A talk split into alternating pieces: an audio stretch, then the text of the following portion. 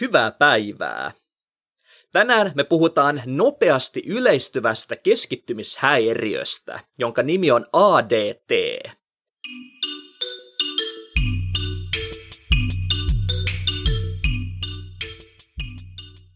ADT tulee sanoista Attention Deficit Trait, ja se on alun perin tämmöisen psykiateri E. Hallowellin kehittämä termi. Tämä Hallowell oli erikoistunut työssään ADHDn hoitoon, ja tuossa 2000-luvun alkupuolella hän huomasi, että hänen vastaanotolleen saapuu yhä useammin ihmisiä, joilta löytyy kaikki nämä ADHDn tyypilliset oireet. Mutta mielenkiintoiseksi tilanteen teki se, ettei näillä ihmisillä kuitenkaan ollut ADHDtä, vaan ainoastaan sen oireet. Ja tässä vaiheessa tämä Hälvel alkoi tajuamaan, että kyse onkin aivan uudenlaisesta keskittymishäiriöstä. Ja tämä ADT paljastui lopulta itse hankituksi keskittymishäiriöksi, joka eroaa ADHDstä siis siinä, että se ei ole synnynnäinen. Ja sen sijaan sitä aiheuttaa se ympäristö, jossa me elämme, sekä omat päivittäiset toimintatapamme. No mistä tämä ADT tarkalleen ottaen johtuu? No se aiheutuu aivojen pitkäaikaisesta kuormitustilasta. Eli kun meidän aivot joutuu jatkuvasti prosessoimaan aivan liiallisia määriä informaatiota, niin nehän pyrkii parhaansa mukaan sopeutumaan tähän tilanteeseen. Eli käytännössä syitä tähän on esimerkiksi jatkuva kiire töissä ja vapaa-aikana, jatkuva elämän suorittaminen, liiallinen älylaitteiden käyttäminen mm, sekä esimerkiksi jatkuva uutisten ja nettisisältöjen kuluttaminen. Ja aivot sopeutuu tähän. Ne tulee paremmiksi ö, omassa kyvyssään käsitellä tämmöisiä lyhyitä informaatiosisältöjä sekä siirtää meidän huomiota jatkuvasti asiasta toiseen. Eli aivot siis käytännössä sopeutuu siihen, kuinka me eletään meidän elämäämme. Ja tämä voi kuulostaa hyvältä, että aivot sopeutuu, mutta tässä tapauksessa se ei valitettavasti ole erityisen hyvä asia. Ja tähän mennään kohta, koska tällä ADTllä on monia ikäviä oireita. Mutta tässä välissä mä haluan vielä sanoa, että syytä vaikuttaa olevan myös tässä meidän modernin elämän nopeatempoisuudessa. Eli kun meillä on koko ajan mukamas hirveä kiire jonnekin, kaiken pitää tapahtua niin saamarin nopeasti. Ja tämmöinen tiedekirjailija nimeltään James Blake on kuvannut tätä vitsikkäästi näin. Eli nykyihmisten kiireisyyden huomaa julkisten hissien painikkeiden kulumisesta. Eli kun me mennään hissiin ja me katsotaan, että mikä on kaikkein kulunein nappi, niin sehän on se, mistä laitetaan ovi kiinni. Eli me ollaan niin kiireisiä, ettei me malteta edes rauhassa odottaa sitä, että ne hissien ovet sulkeutuu omia aikojaan. Ja neuropsykologian erikoispsykologi Heli Isomäki kuvaa tätä ADTtä hyvin yhdessä Iltasanomien artikkelissa, ja hän sanoo näin. ADT syntyy, kun ihminen tottuu pitkän ajan kuluessa tekemään liian paljon ja liian monia asioita kerrallaan. Aivoissa syntyy ikään kuin hälytystila, jota ei saakaan enää kytkettyä pois päältä.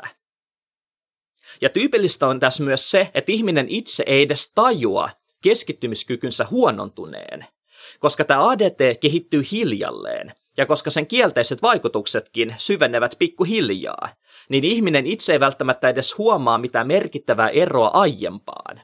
Ja tilanteen jatkuessa pitkään hän ei välttämättä enää edes muista, että millaista elämä oli silloin, kun hänellä oli vielä keskittymiskykyä. No sitten puhutaan ADTn oireista ja seuraamuksista. Ja sen keskeisiä oireita ovat seuraavat. Eli ensinnäkin keskittymiskyvyn ja tarkkaavaisuuden väheneminen. Eli on vaikea keskittyä yhteen asian kerralla. Ja sen sijaan ihminen keskeyttää jatkuvasti itse itsensä, esimerkiksi sillä, että kaivaa taskustaan älypuhelimen tai klikkaa auki jonkin nettisivun, vaikka alun perin hän oli tekemässä jotakin ihan muuta. Sitten tähän voi liittyä myös ärtyneisyyttä ja lyhytjänteisyyttä. Eli ADTstä kärsivä ihminen saattaa kokea olonsa jatkuvasti hieman levottomaksi, ärtyneeksi ja kiukkuiseksi. Hän kokee, että hänen huomiotaan vaaditaan liian moneen asiaan samanaikaisesti, ja ettei hän saa rauhassa keskittyä mihinkään. Sitten tähän voi liittyä myös tämmöistä jatkuvaa kiireen ja jopa paniikin tunnetta. Eli ADT-henkilö saattaa kokea olevansa jatkuvasti niin kiireinen, ettei hänellä ole aikaa pysähtyä rauhassa minkään asian äärelle. Ja tämä saattaa aiheuttaa jopa paniikinomaisia tunteita, sillä ihminen kokee, että tärkeää tekemistä on niin paljon, ettei hän millään ehdi hoitamaan kaikkia ajoissa. Voi tulla myöskin kärsimättömyyttä. Eli kun ihminen kokee olemassa jatkuvan paineen alla, hän saattaa muuttua kärsimättömäksi. Ja pahimmillaan tästä saattaa saada osansa myös hänen ympärillään olevat ihmiset, jotka joutuvat kohtaamaan tässä ADT-henkilössä tämmöisen kärsimättömän kiukkukallen. Sitten ADT voi liittyä myös haasteita priorisoinnissa, ajanhallinnassa sekä oman elämän ja toiminnan organisoinnissa. Eli kun tämmöisellä ADT-henkilöllä on tämmöinen pieni jatkuva sisäinen hätä, hänen voi olla vaikea nähdä, että mitä milloinkin kannattaa tehdä. Eli hän alkaa priorisoimaan esimerkiksi omia töitään huonosti. Ja sen sijaan, että hän tekisi niitä kaikkein tärkeimpiä hommia, niin hän alkaa tärkeiden asioiden sijasta käyttää aikansa kaikenlaiseen merkityksettömään, mutta kiireiseltä tuntuvaan pikkupuuhasteluun. Tämän lisäksi ADTstä saattaa seurata myös huonontunut kyky käyttää luovuuttaan sekä alentunut ongelmanratkaisukyky. Eli elämän monimutkaisten ongelmien ratkaiseminen, sehän vaatii luovuutta ja keskittymiskykyä. Ja ADT myötä nämä kyvyt heikkenee. Eli ihmisestä saattaa tulla tämmöinen jatkuvasti paikasta toiseen juokseva suorittaja, joka ei kiireisyydestään huolimatta saa mitään merkittävää aikaiseksi. Ja tosiaan kaikki nämä mainitut oireet eivät ilmaannu kerralla, vaan niiden kehittyminen tapahtuu pitkän ajan kuluessa. Eli mitä useamman vuoden me eletään tämmöistä kiireistä, lyhytjänteistä ja paineistettua elämää, niin siitä todennäköisemmin oireita alkaa ilmaantumaan. Ja aivojen näkökulmasta tämän ongelman ytimessä on se, että kaikki informaatio muuttuu keskenään yhtä arvokkaaksi. Eli kun me siirretään jatkuvasti meidän huomiota asiasta toiseen, niin aivot ei pian enää erota sitä, että mikä on oikeasti tärkeää ja mikä taas merkityksetöntä. Eli vaikkapa uusimpien uutisten lukeminen tai jonkun hauskan nettivideon katsominen muuttuu aivojen näkökulmasta aivan yhtä tärkeäksi kuin joku oikeasti tärkeä työprojekti. Eli kyky tehtävien priorisointiin katoaa vähitellen tämän myötä. Ja tyypillistä on myös se, että ihminen itse saattaa salata tämän tilanteensa vaikkapa työnantajaltaan tai työkavereiltaan. Eli hän ulospäin esittää olevansa yhtä tehokas ja kyvykäs kuin aiemminkin, vaikka itse hyvin huomaakin, että keskittyminen on muuttunut vaikeammaksi ja työteho on sen myötä laskenut. Sitten tärkeä yksityiskohta tämän ADTn ymmärtämisessä on se, että sen taustalla vaikuttaa pelko. Eli kun me jatkuvasti pelätään sitä, että meillä on niin kiire, että me ei saada hoidettua kaikkea tärkeää ajoissa, niin mehän mennään semmoiseen hätäiseen ja paniikinomaiseen tilaan. Ja tämä on ongelma sen takia, että evoluution saatossa pelkoreaktiosta on tullut meidän aivoillemme äärimmäisen tärkeä signaali. Eli jos se jokin asia pelottaa, niin se asia menee meidän huomiokentässä kaiken muun edelle.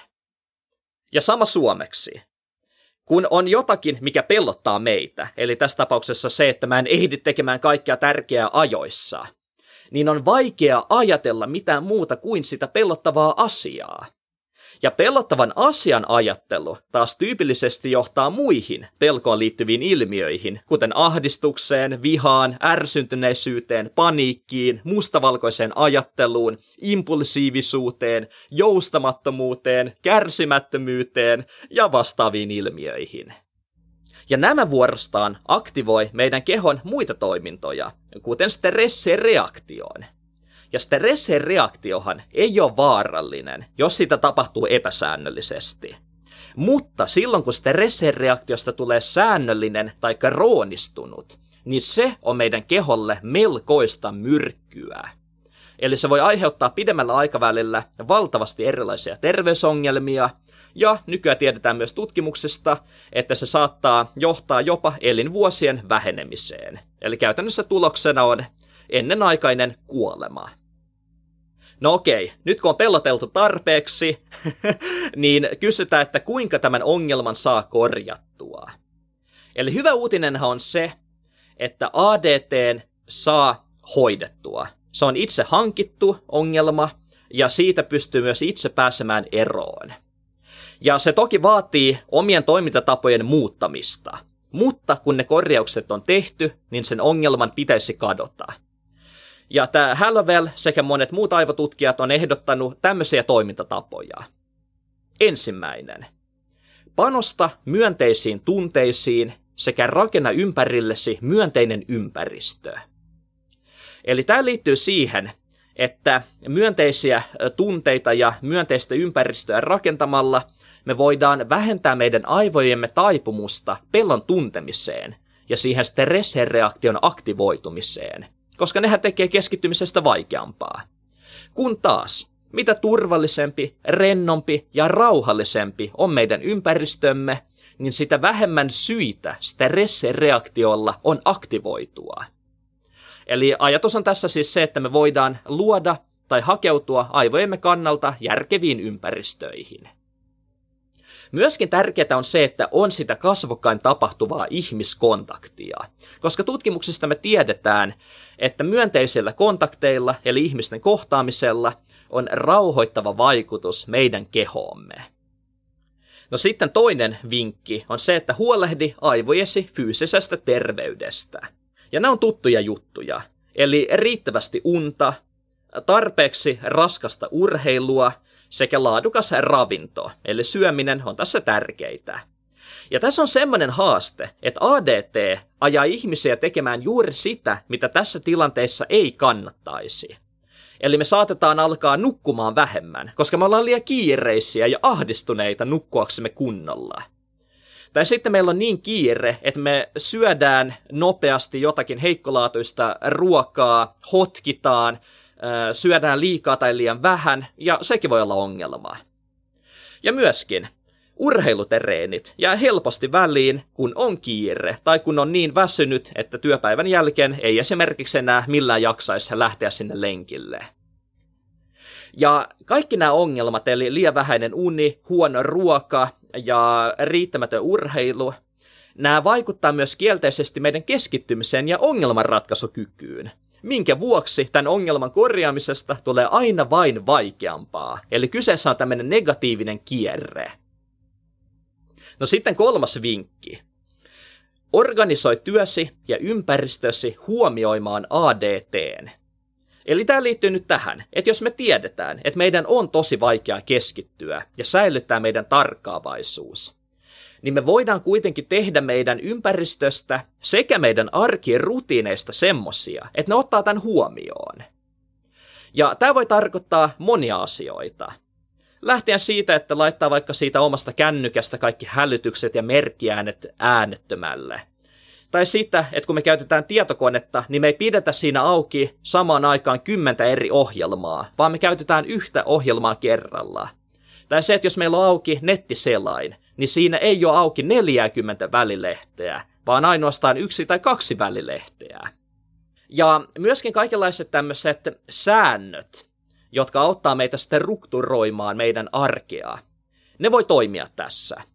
Eli me voidaan sopia vaikka me itsemme kanssa, että sähköpostit saa käydä katsomassa vain kerran päivässä.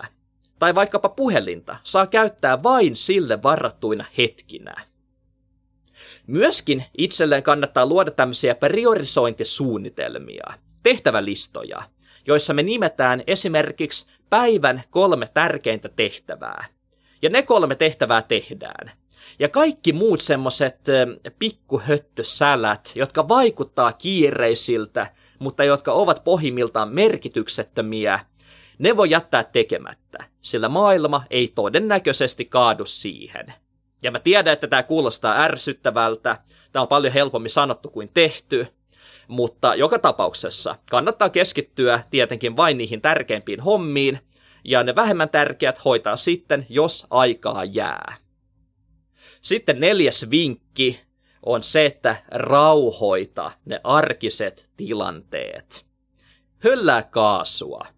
Pysähdy, kuuntele, yritä ymmärtää. Hengitä, Älä kiirehdi. Tee yhden asian kerrallaan, koska maailma ei ole kaatumassa, vaikka se siltä hetkittäin tuntuukin.